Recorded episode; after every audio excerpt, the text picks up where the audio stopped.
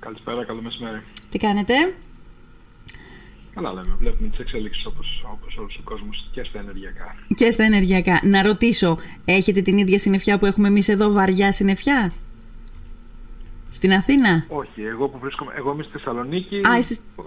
σήμερα είναι πρώτη μέρα που έχουμε καθαρό καιρό. Α, είστε στη Θεσσαλονίκη. Πάλι καλά, γιατί έλεγα νωρίτερα κάτι που είχα διαβάσει. Κάποια στοιχεία που είχα διαβάσει ότι η Θεσσαλονίκη είχε, λέει, 20 μέρες βροχή μέσα στο Μάιο. 20 μέρες έβρεχε. Ήταν πολύ άσχημα. Ναι. Λοιπόν, πάμε στα δικά μας. Τώρα τα δικά μας δεν ξέρω. Είναι άσχημα, είναι καλά. Πάντως, κύριε Μαθιουλάκη, ε, ενώ λοιπόν διαβάσαμε προχθέ την καθημερινή το εξής τώρα από το οποίο θα σας μεταφέρω και στους φίλους τους ακροατές ε, αυτολεξή. Μηδενικές τιμές ηλεκτρικής ενέργειας για έξι συνεχόμενες ώρες. Καταγράφηκε για πρώτη φορά στην ιστορία του, το ε, κατέγραψε για πρώτη φορά στην ιστορία του το ελληνικό σύστημα την περασμένη Κυριακή. Ενώ λοιπόν διαβάσαμε αυτό, διαβάσαμε επίσης πως ο ΑΔΜΙΕ πετούσε συνεχώς εκτός συστήματος πράσινα μεγαβάτ για να κρατήσει το σύστημα όρθιο. Αντιλαμβάνομαι και νομίζω και οι φίλοι ακροατές το ξέρουν ότι το μείγμα ενέργειας είναι ένα πολύπλοκο θέμα, ένα περίπλοκο θέμα. Θέλετε όμως να μας εξηγήσετε γιατί ενώ το ιδεατό, ας πούμε, το, το επιδιωκόμενο, αυτό που, που, που ζητούσαμε, που αναζητούσαμε όλα τα προηγούμενα χρόνια, είναι η όσο το δυνατόν μεγαλύτερη παραγωγή ενέργειας από ΑΠΕ. Όταν συμβαίνει τελικά αυτό και έχουμε μεγαλύτερη παραγόμενη ενέργεια από ΑΠΕ, την πετάμε από το σύστημα. Δεν είναι το σύστημα έτοιμο, κύριε Μαθιουλάκη; Ε, όχι, δεν είναι, το, δεν είναι το σύστημα έτοιμο. Ε, έχει να κάνει, τα προβλήματα αυτά έχουν να κάνουν με την ιδιομορφία που έχουν οι ανανεώσιμες πηγές ενέργειας και κυρίως με το γεγονός ότι στο ρεύμα δεν έχουμε πετύχει, ε, δεν υπάρχουν οι τεχνολογίες αυτή τη στιγμή σε παγκόσμιο να μπορούμε να αποθηκεύουμε ενέργεια στα μεγέθη τα οποία χρειαζόμαστε. Το ρεύμα είναι ένα αγαθό το οποίο αποθηκεύεται εύκολα και δεν αποθηκεύεται εύκολα σε μεγάλες ποσότητες. Όσο περισσότερο λοιπόν το χρησιμοποιούμε, τόσο περισσότερο μεγαλό, με, πολύ φαίνεται το πρόβλημα το ότι δεν μπορούμε να το, να το αποθηκεύσουμε, δεν έχουμε μπαταρίες τέτοιου μεγέθους. Ε, το ρεύμα από την άλλη πλευρά έρχεται μέσω ενός δικτύου στα σπίτια μας και πρέπει να είναι ανα πάσα στιγμή διαθέσιμο. Δηλαδή η, το πιο, η πιο απλή κίνηση που κάνουμε καθημερινά όλοι μας, πατάμε ένα κουμπί, το διακόπτη και, έχει, και έρχεται ρεύμα, αυτό σημαίνει ότι αυτό το προϊόν, γιατί περί αυτού πρόκειται, είναι, πρέπει να είναι διαθέσιμο ανά πάσα στιγμή όποτε εμείς πατήσουμε διακόπτη να υπάρχει. Ναι. Άρα πρέπει να, παρα, να είναι συνέχεια παραγόμενο. Mm. Ασχέτως του πότε εμείς το θέλουμε να το καταναλώσουμε. Ναι. Σκεφτείτε να δώσω σε μια αντιστοιχεία αν ήταν σουβλάκια, ας πούμε, ότι έπρεπε να έχεις κάποιος να έχει συνέχεια έτοιμα σουβλάκια ψημένα 24 ώρες το 24, σαν να έρχεται άνθρωπος να τα, να τα, να τα πάει ή όχι. Ναι. Και πρέπει, και όλο το σύστημα που παράγει αυτό το πράγμα πρέπει να είναι έτοιμο. Ε, με τις ανανεώσιμες πηγές... Λοιπόν, συγγνώμη, συγγνώμη να ρωτήσω κάτι για να διευκρινίσω. Πρέπει λοιπόν να έχουμε συνεχώς παραγόμενο ρεύμα και όχι, ε, ε, και όχι αποθηκευ, αποθηκευμένο; Αυτή είναι η διαφορά ε, εδώ; Ε, πρέπει να έχουμε παραγόμενο ρεύμα και επειδή δεν έχουμε τη δυνατότητα να το αποθηκεύσουμε ναι. για να το χρησιμοποιήσουμε όποτε το χρειαζόμαστε, ναι. πρέπει να φροντίζουμε ανα πάσα στιγμή Ναι. να ταιριάζει η παραγωγή με την κατανάλωση. Πρέπει λοιπόν ο αδημιές στην προκειμένη περίπτωση που έχει αναλάβει αυτό το ρόλο στην κάθε χώρα είναι ένας οργανισμός Ναι, να προσπαθεί ε, καθημερινά 24 ώρες το 24ωρο ανά πεντάλεπτο περίπου που γίνεται αυτή τη διαδικασία να ταιριάξει να, να υπολογίσει πόσο περίπου ρεύμα θα χρειαστεί το επόμενο πεντάλεπτο Ναι. και να κανονίσει από όλους τις εταιρείες που παράγουν ρεύμα στη χώρα ή από το εξωτερικό να ταιριάξει αυτή την παραγωγή με αυτή τη ζήτηση. Επειδή ακριβώς δεν μπορούμε να το αποθηκεύσουμε στην άκρη και πούμε την ώρα που το χρειάζομαι το χρησιμοποιήσω αλλιώς δεν το χρειάζομαι, πρέπει ανα πάσα στιγμή να αρχίσει να γίνεται αυτό το, το τέριασμα. Ναι. Αυτό είναι κάτι το οποίο είναι πάρα πολύ δύσκολο και τι γίνεται τώρα. Όταν πριν τις ανανεώσιμες πηγές ενέργειας, για να γίνει αυτό, υπήρχαν μια σειρά από εργοστάσια, δηλαδή ένα εργοστάσιο το οποίο έχει και φυσικό αέ- αέριο και παρήγαγε ρεύμα. Ναι, Ένα άλλο ναι, εργοστάσιο ναι. ε, με το λιγνίτη και, ε, ή με πετρέλαιο και ούτω καθεξής. Αυτό λοιπόν που το γίνω, θα το πω σε όσο πιο, με όποιο απλό τρόπο, δεν είναι έτσι ακριβώς, Εκλεκευμένο. αλλά Ναι. δεν έχει σημασία. Ναι, ναι. Ε, σι- ο άνθρωπος που καθόταν στον ΑΔΜΙΕ και έβλεπε το ότι okay, για τις επόμενα, τα επόμενα 5 λεπτά βλέπω ότι θα χρειαστώ τόσο ποσότητα ρεύματος για όλη τη χώρα, σήκωνε ας το πούμε το τηλέφωνο και έλεγε στο εργοστάσιο Σταματήστε να της παράγετε. ΔΕΗ που παράγει αυξήστε λίγο παραπάνω ή Ναι, μειώστε λίγο σταματήστε. παραπάνω. Ναι, ναι, ναι. έτσι ώστε να έρθει να ταιριάξει με αυτή τη θέση. Μάλιστα, μάλιστα. Έτσι λειτουργεί το σύστημα. Ναι. Και ακόμα τώρα έτσι λειτουργεί. Η διαφορά είναι το ότι από τη στιγμή που πλέον έχουν ανανεώσιμες πηγές ενέργειας, Ναι, οι ανανεώσιμες πηγές ενέργειας ναι. ρίχνουν μέσα στο σύστημα το ρεύμα όποτε το παράγουν. Σωστά. Ναι. Μάλιστα. Οι ανανεώσιμες πηγές ενέργειας όμως δεν παράγουν ρεύμα ε, ισομερός μες στην ε, μέρα. Παράγουν όποτε μπορούν. Όποτε Ναι. φυσάει αέρας παράγουν περισσότερο Όποτε έχει ήλιο κτλ. και όποτε έχει ήλιο. Ναι. Και ειδικά με τα φωτοβολταϊκά που είναι ένα μεγάλο κομμάτι, Μμμ. παράγουν το μεγαλύτερο α, μέρος στη μέση της μέρας που είναι και υψηλότερη Μ, Σωστά, ηλιοφάνεια. σωστά, σωστά. Τώρα, εμένα μου Επειδή- δημιουργήθηκε η εξής απορία όμως. Ωραία. Ναι. Είναι έτσι όπως τα είπατε και μας τα περιγράψατε.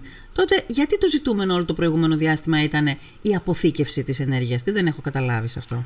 Ήταν και είναι το ζητούμενο η αποθήκευση ενέργειας, να μπορούμε να την αποθηκεύουμε, ακριβώς για να μην έχουμε τα προβλήματα τα οποία θα σας περιγράψω τώρα. Μμμ. Με τις ανανεώσιμες πηγές λοιπόν τι γίνεται; Από τη στιγμή που έχουν προτεραιότητα και λέμε το ότι επειδή θέλουμε να τις προωθήσουμε, πάντα θα μπαίνουν, πρώτα αυτές θα μας δίνουν τι ρεύμα μπορούν και μετά όλοι οι υπόλοιποι, Μμμ. όποτε έχουν, ρίχνουν μέσα στο σύστημα. Ωραία. Σκεφτείτε σαν να έχω έναν α, α, αγωγό α, άρδευσης Μμμ. που έχει νερό, Μμμ. έτσι, και έχω, δυο, έχω κάνει δύο γεωτρήσεις και ρίχνουν με μια σταθερή νοή- ροή νερό μέσα Ναι, ναι. για να ποτίζονται τα χωράφια Ναι. και ξαφνικά έχω και μια δεξαμενή που όποτε βρέχει ρίχνει και εκείνη νερό πριν από όλους. Σωστά. Ωραία. σωστά. Ένας, ένας αγωγός που έχει μια συγκεκριμένη χωρητικότητα Μμμ. και τρέχει το νερό μέσα. Αν ξαφνικά του έρθει μια ε- έξτρα ποσότητα νερού στις 3 η ώρα το μεσημέρι γιατί έτσι μας ήρθε και τότε έχω Ναι, και το ναι. ρίξω μέσα, ο αγωγός θα έχει κίνδυνο να σκάσει, Ναι. θα έχει πρόβλημα το πώς πρέπει κάποιος να σταματήσει να ρίχνει νερό για να μπορεί να μπει αυτό το απότομο νερό Μμμ. και πρέπει να δω τι θα γίνει όταν θα τελειώσει αυτό το νερό που ήρθε μονοκοπανιάς Ναι. κάποια στιγμή μπήκε και μετά δεν έχει άλλο. Ναι. Έτσι ρί- έρχεται το ρεύμα από τις ανανεώσιμες μέσα στο δίκτυο. Μμμ. Αυτό σημαίνει το ότι όταν έρθει το ρεύμα από τις ανανεώσιμες πρέπει να κάνουν κράτη όλοι οι υπόλοιποι για να μην πέσει το σύστημα. Μάλιστα. Μάλιστα. Για να χωρέσει Και γι' τον αυτό αγωγό προφανώς- στο δίκτυο Ναι. και τώρα τι γίνεται. Όσο παραπάνω ρεύμα ζητάμε, Ναι. τόσο λιγότερο είναι το πρόβλημα και όταν θα μας έρθει αυτό το απότομο να απορροφηθεί, γιατί άμα ζητάμε πολύ, είμαστε Ναι, μια χαρά. ναι. Εάν τις μέρες που η κατανάλωση είναι μικρότερη, και άρα δεν έχω πολύ ζήτηση, και μου έρχονται τα απανοτά από τις ανανεώσιμες, Δεν έχω τι να το διοχετεύονται. κάνω. Ναι, δεν έχω τι να το κάνω. Ναι, ναι. Αυτό σημαίνει Μάλιστα. ότι εκεί πρέπει να κόψουμε την παραγωγή, άρα εξού και τα, ε, κόβονται τα πράσινα. Δηλαδή πάλι σηκώνει το τηλέφωνο, να το πούμε έτσι, ο Αδημία και λέει παιδιά, σταματήστε ε, την... Ε, κλείστε τις αναμογεννήτριες, διακόψτε την παραγωγή από το φωτοβολταϊκό, γιατί δεν, δεν αντέχει το σύστημα. Μμμ. Παράλληλα, επειδή για να γίνει αυτό αναγκάζει τα υπόλοιπα εργοστάσια που δουλεύουν, που μπορεί να ανοιγοκλείσουν, Ναι. που είναι με, ρε- με φυσικό αέριο κτλ. Ναι. Τους αναγκάζει να κλείσουν Ναι. την επόμενη στιγμή που οι ανανεώσιμες δεν θα έχουν, δηλαδή μετά από μια ώρα που μπορεί να έχει πολλοί ανανεώσιμες, Μμ. αν έχει κλείσει το εργοστάσιο του φυσικού αερίου, δεν είναι ξανά εύκολο να ξανανοίξει. Εκεί λοιπόν κινδυνεύεις με blackout, γιατί μπορεί να μην έχεις το ρεύμα που χρειάζεσαι. Μάλιστα. Τι δεν είναι Επειδή εύκολο να έχει- ξανανοίξει η ΑΠΕ ή, ή τα εργοστάσια; Το εργοστάσιο του φυσικού αερίου που το έχεις κλείσει γιατί ναι, για δύο δεν ώρες είναι είχες εύκολο να πολύ, ξανανοίξει. Ναι. Θέλει, μπορεί να θέλει 10 λεπτά να ξανανοίξει. ξανανοίξει. Στα 10 λεπτά αυτά Ναι, μπορεί να ναι. έχεις blackout. Σωστά, σωστά, σωστά. Αυτό σημαίνει, α, άρα, αυτό, επειδή λοιπόν οι ανανεώσιμες έχουν, ο επιστημονικός όρος είναι στοχαστικότητα. Δηλαδή τι υπάρχει, δεν μπορώ να προβλέψω Ναι. πότε θα μου ρίξουν ενέργεια και πόση ενέργεια θα μου ρίξουν. Ναι. Αλλά όποτε μου έχουν, πρέπει να, πάρουν, να μπουν πρώτα αυτά μέσα στο σύστημα, Ναι. μου δημιουργεί αυτά τα προβλήματα. Ναι. Και γι' αυτό αναγκάζονται, έχουμε φτάσει σε σημείο και τους λες, κλείς την ανεμογεννήτρια, Ναι. κλείς το φωτοβολταϊκό, γιατί δεν μπορώ να το, να το διοχετεύσω αυτό το ρεύμα. Ναι. Έτσι. Και γι' αυτό κινδυνεύουμε όσο περισσότερες ΑΠΕ έχω, χωρίς να έχω αποθήκευση, κινδυνεύουμε και με blackout. Και η αποθήκευση τι σημαίνει, εάν είχαμε μπαταρίες μεγάλες και ικανές να την αποθηκεύσουν, όταν θα παρήγαγε παραπανήσιο ρεύμα με αυτό που χρειαζόμαστε Θα στο αποθηκευόταν. φωτοβολταϊκό, η ανεμογεννήτρια, γέμιζα την μπαταρία μου, Μμμ. άρα δεν θα είχα αυτό το πράγμα το έντονο που λέγαμε να έρθει η δεξαμενή Ναι, για να ναι. μπουκώσει. Και θα το όταν χρησιμοποιούσα όταν το χρειαζόμουν, χρειαζόμουν. Ναι. με μια ρέγουλα θα το χρησιμοποιούσα την μπαταρία. Μάλιστα, Γι' αυτό μάλιστα. είναι η αποθήκευση πάρα πολύ σημαντική. Μάλιστα. Και αν δεν πετύχουμε κάτι σημαντικό στην αποθήκευση στο μέλλον, Άρα- θα υπάρχει πρόβλημα Ναι. με τις ΑΠΕ όσο αυξάνονται τα μερίδια. Άρα λοιπόν εγώ καταλαβαίνω κύριε Μαθηλάκη τώρα αυτό που είπατε τώρα ως, ως επιστέγασμα ότι ε, μ, είναι ουτοπικό το σενάριο να καλύπτεται ας πούμε μια χώρα μόνο, σαν την Ελλάδα λέμε τώρα, από ΑΠΕ αν δεν λυθεί τεχνολογικά, επιστημονικά το πρόβλημα της αποθήκευσης της ενέργειας από ΑΠΕ. Είναι εντελώς ουτοπικό, όχι μόνο για την Ελλάδα, για όλο τον κόσμο. Για όλο τον κόσμο. Δεν υπάρχει. Μάλιστα. Μέχρι στιγμής αυτό που συμβαίνει, Ναι. που ακούτε κάποια στιγμή και ακούμε και λέμε ότι ας πούμε, η Δανία έχει κατά μέσο όρο 70% παραγωγή από ανανεώσιμες πηγές ενέργειας. Ναι. Ισχύει αυτό το πράγμα, Ναι. που κατά τα άλλα δεν θα μπορούσαν να δουλέψουν, γιατί και αυτοί δεν Μμμ, έχουν μπαταρίες. μμμ. Αλλά τι γίνεται; Τι; Όταν έχουν υπερπαραγωγή, Ναι. επειδή έχουν καλές διασυνδέσεις με τις άλλες χώρες, πολύ απλά πουλάνε, εξάγουν την, Α, μάλιστα. αυτό που περισσεύει σε άλλες χώρες και έτσι δεν μπουκώνει το σύστημα. Εμείς δεν μπορούμε να το κάνουμε. Εμείς και εμείς, το- και εμείς το κάνουμε κατά καιρούς, Μμμ. αλλά εκεί έχει σημασία τι καλώδια έχεις με τις χώρες που είναι γύρω σου. Μμμ. Και πόση ζήτηση έχουν οι χώρες που είναι γύρω σου. Σωστά. Εμείς η, στα, βα- στην περιοχή μας ε, υπάρχουν διασυνδέσεις, δεν είναι το ίδιο μεγάλο. Γιατί αναλόγως πόσο μεγάλο, πόσο χοντρό να το πω έτσι είναι το καλώδιο, Ναι. το αντιλαμβάνεστε. Όπως Ναι. λέγαμε τον αγωγό της άρδευσης. Ναι, Όσο ναι. μεγάλος ο αγωγός, τόσο παραπάνω Σωστά, παραπάνω σωστά. Ναι, ναι. Δεν έχουμε μεγάλα καλώδια. Αυτά τα Μάλιστα. καλώδια για να γίνουν κοστίζουν πολλά λεφτά. ναι. Και ο τρόπος για να ε, πληρωθούν είναι το ότι μοιράζεται το κόστος τους μετά σε όλους τους λογαριασμούς του ρεύματος. Μμμ, μμμ. Είναι το κομμάτι του λογαριασμού του, του, του ρεύματος που παίρνετε που δεν είναι συνδεδεμένο με το πόσες κιλοβατόρες έχετε, αλλά είναι τα υπόλοιπα. Τα Ναι, κοινωνικά. θα έρθουμε σε αυτό. Θα έρθουμε σε αυτό. Θέλω να σας ρωτήσω. Τώρα, ε, πριν για πριν το πάμε στο κομμάτι- επόμενο, πριν πάμε στο επόμενο, θέλω λίγο να, να, να μείνω για λίγο σε αυτό, να σας ρωτήσω το εξής. Μου κάνει φοβερή εντύπωση το γεγονός ότι η επιστήμη, η τεχνολογία δεν έχει κάνει τα βήματα που χρειάζονται για την δημιουργία τέτοιων τεράστιων, τέτοιων μεγάλων αποθηκευτικών χώρων ενέργειας από ΑΠΕ τη στιγμή που σε όλο τον πλανήτη υπάρχει αναγκαιότητα στροφής της ΑΠΕ. Ωραία, είναι σωστή η, ερώτηση, η απορία σας, αλλά πρέπει να να σκεφτούμε το εξής. Αυτή τη στιγμή οι τεχνολογίες μας είναι πολύ συγκεκριμένες. Δηλαδή το τι είδους μπαταρίες μπορούν να έχουν είναι πολύ συγκεκριμένες. Ναι. Υπάρχουν και άλλοι τρόποι να αποθηκεύσουμε ενέργεια χωρίς μπαταρίες, είναι λίγο πιο δεν είναι του παρόντος, αλλά εκεί είναι- έχει να κάνει με τη μορφολογία του εδάφους, δεν είναι να το κάνεις παντού. Ναι. Ε, μιλάμε για τις μπαταρίες αυτή τη στιγμή. Οι τεχνολογίες μας είναι συγκεκριμένες. Με αυτές τις τεχνολογίες που υπάρχουν αυτή τη στιγμή, για να κάνω μπαταρίες τόσο μεγάλες και τόσο πολλές για να καλύψουν πόλεις ολόκληρες και Μμμ. κράτη ολόκληρα, Μμμ. τα χρήματα που απαιτούνται είναι τεράστια. Μάλιστα. Τα ποσά είναι, ε, τι να πω ας πούμε, θα σήμαινε ότι οι λογαριασμοί μας θα είναι τρεις και τέσσερις φορές πιο μεγάλοι. Για να πω το ότι μπαίνω σε μια διαδικασία με αυτές τις υπάρχουσες τεχνολογίες Ναι. να φτιάξω τόσες μπαταρίες που να μας καλύψουν όλους. Για Ναι. 24 ώρες το 24ωρο για κάθε μέρα. Γιατί αυτή τη στιγμή υπάρχουν μπαταρίες οι οποίες μπορούν να καλύψουν ας πούμε ένα μικρό χωριό ή μια μικρή πόλη για δύο ώρες, Μμμ. άμα χρειαστεί. Μμμ. Αλλά οι δύο ώρες δεν μας φτάνουν. Δηλαδή, σκεφτείτε το. Εδώ πρέπει να, έχεις, να είσαι καλυμμένος όλο το 24ωρο Ναι. έτσι ώστε για, α, όποτε χρειαστεί να μπορείς να το καλύψεις. Αλλιώς δεν είναι. Αυτά θα χρειαστούν πάρα πολλά λεφτά. Αυτά τα λεφτά πρέπει να τα πληρώσουν οι, οι φορολογούμενοι. Και σκεφτείτε αν ξαφνικά αύριο μας πούνε Ναι, ναι. κοίταξε, Ναι, ναι. γιατί τώρα ο λογαριασμός θα είναι τρεις φορές πιο πάνω Μμμ. για πάντα Μ, Ναι. για να κάνω εγώ τις μπαταρίες που χρειάζομαι για να έχω πιο πράσινη ενέργεια. Ε, δεν γίνονται. Μάλιστα. Είναι, είναι, είναι δύσκολο. Άρα δεν είναι φτηνή η ενέργεια. Δεν είναι η φτηνή ενέργεια η ΑΠΕ. Η ενέργεια- η ενέργεια η μπορεί ενέργεια- να είναι φτηνή, αλλά το η εγχείρημα ενέργεια της ΑΠΕ συνολικά. η ενέργεια της ΑΠΕ είναι ευθυνή. Απλά όσο μεγαλώνει, κοιτάξτε, μέχρι στιγμής που η ΑΠΕ είναι σε ένα ποσοστό α, 30-40% επειδή έχουμε το υπόλοιπο 60% από σταθερούς τρόπους να το παράγουμε, ισορροπεί το σύστημα και Ναι, δεν έχουμε ναι. πρόβλημα. Καλό θα ήταν να είχαμε μπαταρίες, αλλά το βρίσκουμε κι αλλιώς. Ναι. Έτσι. Αυτό όσο ανεβαίνει το ποσοστό γίνεται και πιο δύσκολο. Μμμ.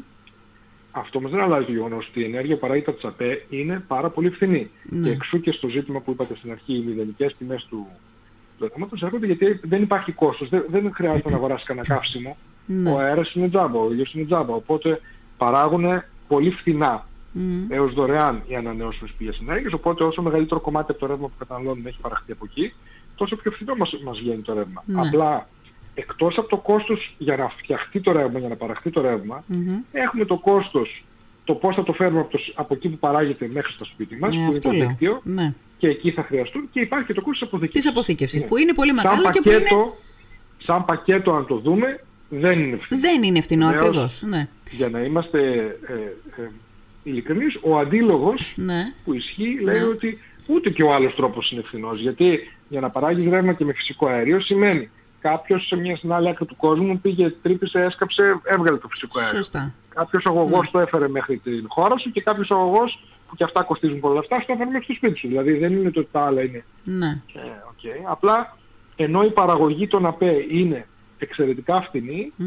όλο το σύστημα που πρέπει να υποστηρίξεις τις υπόλοιπο, ΑΠΕ έχει ναι. βεβαίως ένα κόστος. Το οποίο Μάλιστα. μέχρι στιγμής έτσι πως είναι τα πράγματα καλύπτεται από τις υπάρχουσες υποδομές, Μμμ. από ένα σημείο και μετά θέλει, είναι πιο απαιτητικά και δεν είναι τόσο εύκολα τα πράγματα. Και Ναι. τώρα επειδή είμαστε σε αυτό που λέμε στη μετάβαση, στο Μμμ. ενδιάμεσο Μμμ. δηλαδή, Γι' αυτό και βλέπουμε αυτά τα προβλήματα. Μάλιστα, μάλιστα. Άρα λοιπόν, ε, ε, σύμφωνα με αυτό το ρεπορτάζ της Καθημερινής, η παραγωγή των ΑΠΕ εκείνη τη μέρα, την προηγούμενη Κυριακή, άγγιξε το επίπεδο του 80% της συνολικής εγχώριας παραγωγής. Φαντάζομαι ότι αυτό το, ο, αυτός ο αριθμός, αυτό το ποσοστό δεν είναι η ενδεικτική απάντηση στην ερώτηση σε τι ποσοστό βρίσκεται η διείσδυση των ΑΠΕ ε, στην Ελλάδα σε παραγωγή ηλεκτρικής ενέργειας. Κοιτάξτε τώρα, η διείσδυση ε, ε, μπορεί κανείς να μετρήσει με πολλούς Από τη μια μεριά μετράμε αυτά που έχουμε εγκαταστήσει τα μηχανήματα, δηλαδή τα φωτοβολταϊκά και οι ανεμογεννήτρες. Ποιο είναι το full που μπορούν να παράγουν. Ναι. Αυτή είναι λοιπόν η εγκατεστημένη ισχύ. Και από εκεί πέρα είναι η παραγωγή. Στην πράξη πόσο παράγουν ε, μέσα στο σύστημα. Αυτή τη στιγμή η Ελλάδα είναι γύρω στο 35 με 38% Δηλαδή σε ένα χρόνο από το ναι. ρεύμα που καταναλώσαμε ναι, το... γύρω στο 35% έχει παραχθεί από ανανεώσιμες πηγές ενέργειας. Το οποίο είναι εξαιρετικά. Είμαστε από τα ψηλότερα... Μάλιστα, 35%. Και, και χωρίς να έχουμε επιβάρυνση αυτό το ενδεχόμενο που είπατε πριν, που μιλήσατε πριν, για το οποίο μιλήσατε πριν, και χωρίς να έχουμε επιβάρυνση παραπάνω στους πολίτες και για να έχουμε μια ισορροπία στο σύστημα, πόσο μπορεί να ανέβει παραπάνω η δίσδυση στον ΑΠΕ στην Ελλάδα; Κάνουμε μάντι να σε κάνω. Δεν είναι.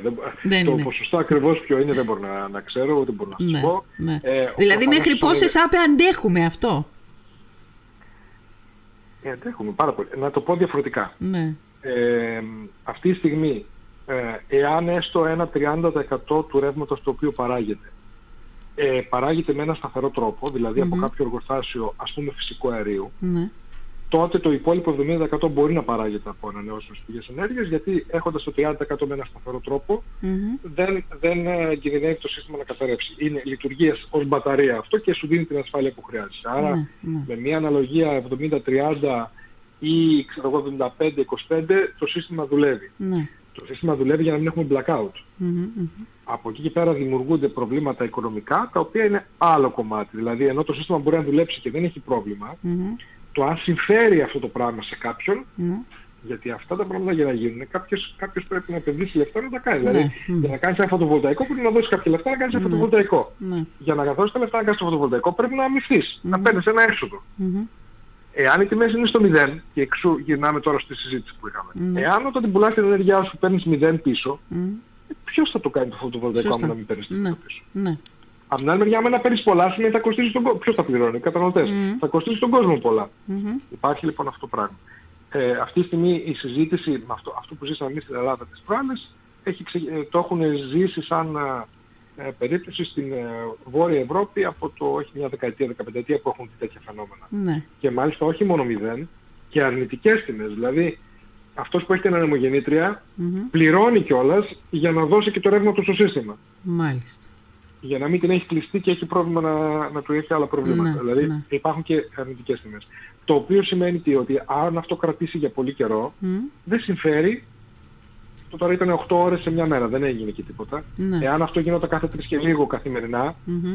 κάποιος ο οποίος είχε μια εγκατάσταση με ανανεώσιμες πηγές ενέργειας δεν θα του συνέφερε να το έχει. Που Ναι. σημαίνει το ότι αυτό θα λειτουργούσε αποτελεσματικά Μάλιστα. για να μπουν κι άλλοι να Μάλιστα. κάνουν. Άρα, εγώ Λοιπόν, καταλαβαίνω χρειαζόμαστε. λοιπόν ότι με τα μέχρι Yes. στιγμής δεδομένα, κύριε Μαθιουδάκη, ε, είναι πραγματικά ουτοπικό να πιστεύουμε ότι υπά- μπορεί να υπάρχει δυνατότητα μιας απόλυτης μετάβασης στις ανανεώσιμες πηγές ενέργειας, τουλάχιστον όπως λειτουργεί ο κόσμος μας τώρα.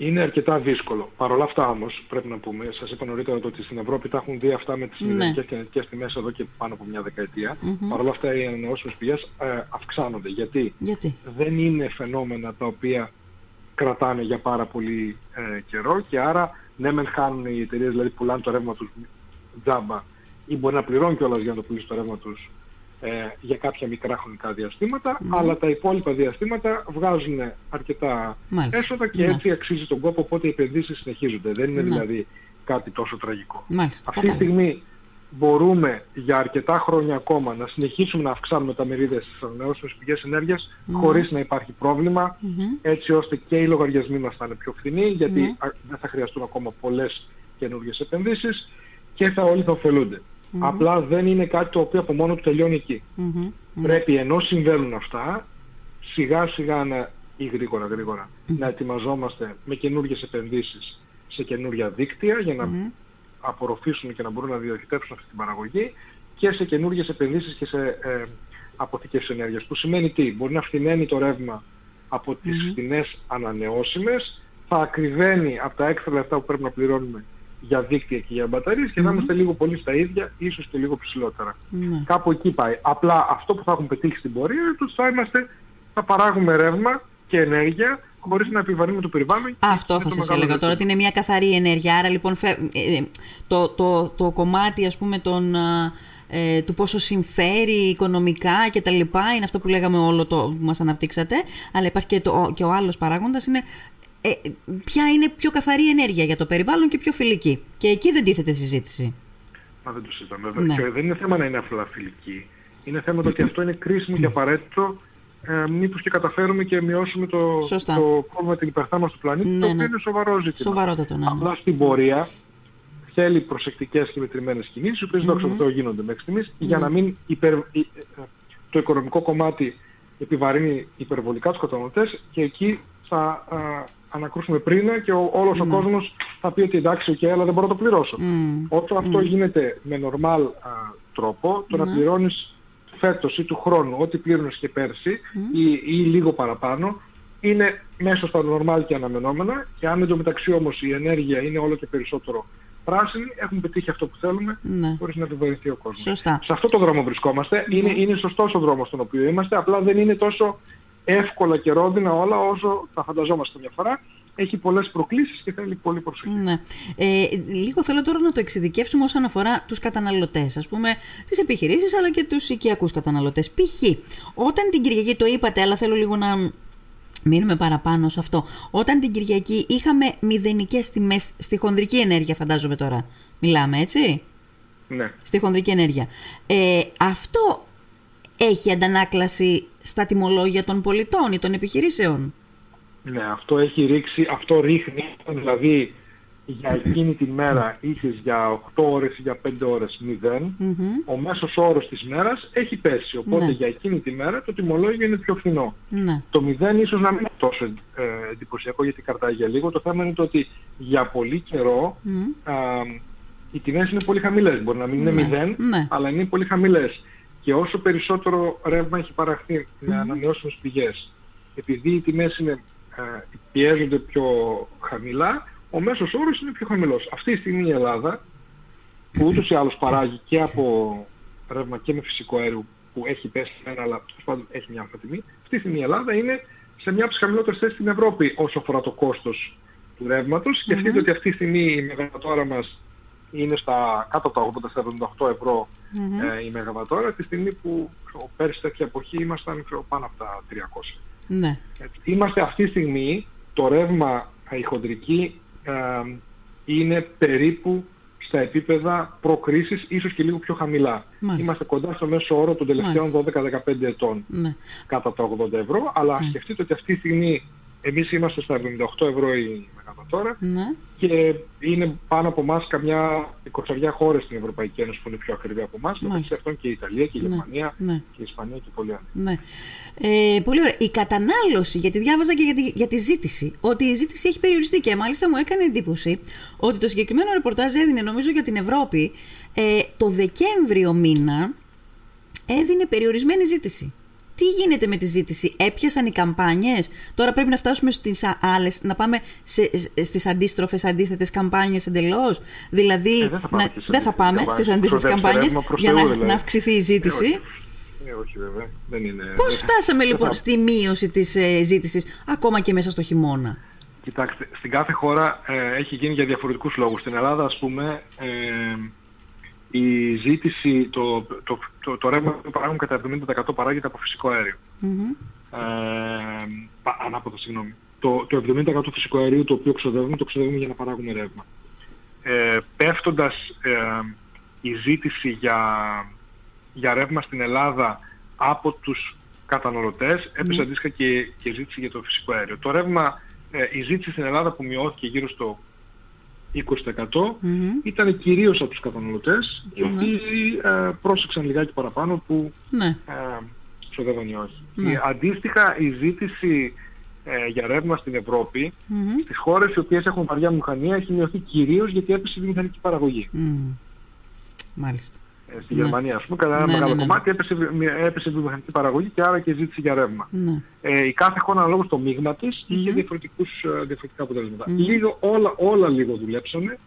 Ε, δεν θεωρώ εγώ το ότι ήταν τόσο πολύ ότι έπεσε η καμπάνια, mm-hmm. ότι δούλεψαν οι καμπάνιες. Ναι, μεν όλοι γίνανε λίγο προσεκτικοί, αλλά ένα 20, το 20% που είδαμε μειωμένο σε όλη την Ευρώπη δεν μειώνεται επειδή ο κόσμος έχει το ρεύμα του τόσο πολύ.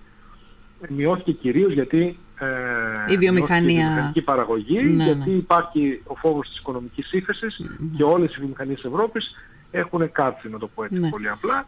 Οπότε από εκεί κάναμε τη μεγάλη ναι. διαφορά. Ναι. Πάντως είμαστε σε εντελώς διαφορετικό σημείο από ό,τι ήμασταν και από αυτά που συζητούσαμε ένα χρόνο πριν. Ε, ε, εκεί ένα χρόνο πριν ε, τρέχαμε να περιορίσουμε την κατανάλωση ενέργειας και να συγκρατήσουμε τις τιμές.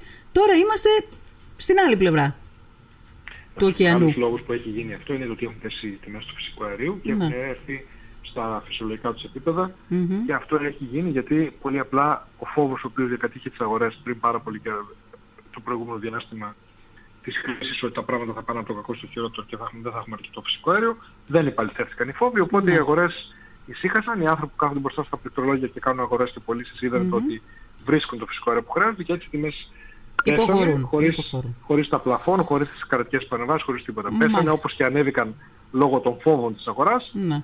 Πέσανε επειδή η αγορά ησύχασε ότι δεν θα έχουμε τίποτα άσχημο και χειρότερο.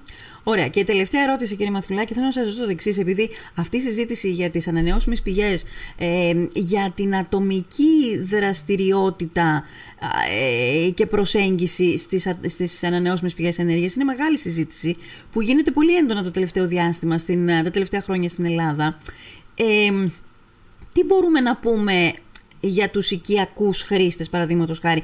Είστε εσείς υπέρ μιας επένδυσης δεν θέλω τώρα να κάνετε ε, οικονομο, ε, πώς να πω, οικονομική ε, έτσι, να δώσουμε οικονομικές συμβουλές στους πολίτες αλλά εν πάση περιπτώσει να πάει ο κόσμος, δηλαδή είναι καλό να κατευθυνθεί προς τις ανανεώσιμες πηγές ενέργειας για να καλύψει ένα κόστος ας πούμε από το σπίτι του. Ναι, σαφέστατα. Εγώ θεωρώ ότι το να βάλει κάποιος στο σπίτι του ένα φωτοβολταϊκό σύστημα μαζί με μπαταρία λέω, μαζί με μπαταρία. Ναι. Ε, είναι μια πάρα πολύ καλή επένδυση μακροπρόθεσμα. Δηλαδή θα βάλει κανείς κάποια χρήματα τα οποία σίγουρα θα τα πάρει πίσω και θα εξοικονομήσει λεφτά ναι. σε ένα χρονικό ορίζοντα αναλόγως ε, τι πράγμα θα βάλει και για πόσο και με τι συνθήκες θα το αγοράσει. Αλλά ναι. σίγουρα συμφέρει, σίγουρα χασούρα δεν υπάρχει από εκεί. Δηλαδή ένα σύστημα φωτοβολταϊκό με μπαταρία είναι πάρα πολύ καλό για να έχει κανείς καταρχήν το κεφάλι του ήσυχο, ναι. να μπορέσει σιγά σιγά να μειώσει τους λογαριασμούς του, mm-hmm. του ελεγματός mm-hmm. του και φυσικά να κάνει και το, το καθήκον του προς τους συμπολίτες του. Mm. Και ειδικά στην, στην περιφέρεια της χώρας μας όπου τα σπίτια σηκώνουν αυτό το πράγμα γιατί mm-hmm. στην Αθήνα, στη Θεσσαλονίκη, σε μια πολυκατοικία είναι πιο δύσκολο να δει το κάνει αυτό το πράγμα. Mm. Είναι πάρα πολύ καλό. Εξίσου καλό είναι σιγά σιγά όσο περισσότερος κόσμος α, κάνει αυτό το πράγμα να οργανώνονται και στα, σε αυτό που λέμε ενεργειακές κοινότητες που μπορούν σε συνδυασμό με το Δήμο να μαζευτούν πολλοί πολίτες μαζί mm-hmm. και να διαχειρίζονται μαζί πλέον όλοι ο καθένας τα αυτοβολικά που έχει ο καθένας θα διαχειρίζονται όλοι μαζί εν είδη συνεταιρισμού mm-hmm. και να έχουν και ακόμα μεγαλύτερο όφελος. Άλλος ναι, είναι κάτι το οποίο είναι κάτι το οποίο πρέπει, ε, είναι καλό όποιος μπορεί να το κάνει, ναι. μόνο ωφέλη έχει, τίποτα, ναι, τίποτα ναι. δεν μπορεί να ε, Πάντως ελπίζω και η τεχνολογία να προσαρμοστεί λίγο, γιατί υπάρχει πρόβλημα και στα, στα, ε, στα μεγάλα εγχειρήματα, υπάρχει και στα μικρά. Γιατί από ό,τι ξέρω, ε, κάτι που προβληματίζει ας πούμε τους χρήστες, τους πολίτες, που θέλουν να γίνουν χρήστες αυτής της ενέργειας, είναι ότι οι αποθηκευτικοί χώροι, οι μπαταρίες δηλαδή, θέλουν ανανέωση σε σύντομο χρονικό διάστημα. Όταν θα πάει κανείς να, κάνει, να σκεφτεί μια τέτοια επένδυση, πρέπει να πάει σε κάποιον ειδικό, ο οποίος θα τους εξηγήσει ε, όλο το φάσμα και όπως όλα τα πράγματα όταν κάνει κανείς, ε, δηλαδή ένα ποδήλατο αγοράζει κανείς και πρέπει να ρωτήσεις πόσο συχνά συντήρηση και τι θέλει. Δηλαδή ναι. ώρα θέλει την προσοχή του. Mm-hmm. Έτσι, αν κάνει κανείς μια σωστή έρευνα και ψάξει τι γίνεται, βάζει όλα τα κόστη του και βλέπεις τι γίνεται. Σίγουρα το κόστος σε σχέση με το όφελος το βγαίνεις και βγαίνεις και κερδισμένος. Μάλιστα, μάλιστα. Δεν έχω ακούσει ποτέ πουθενά στον κόσμο κάποιος να το έχει μετανιώσει. Κάποιος ο οποίος έκανε στο σπίτι του το σύστημα να, να μην δεν βγάλει και όφελος. Μάλιστα. Τώρα... Ωραία. Λοιπόν, με αυτά τα πάρα πολύ ενδιαφέροντα, κύριε Μαθηλάκη, θέλω να σας ευχαριστήσω πολύ. Να είστε καλά. Καλό μεσημέρι. Γεια σας. Γεια, γεια.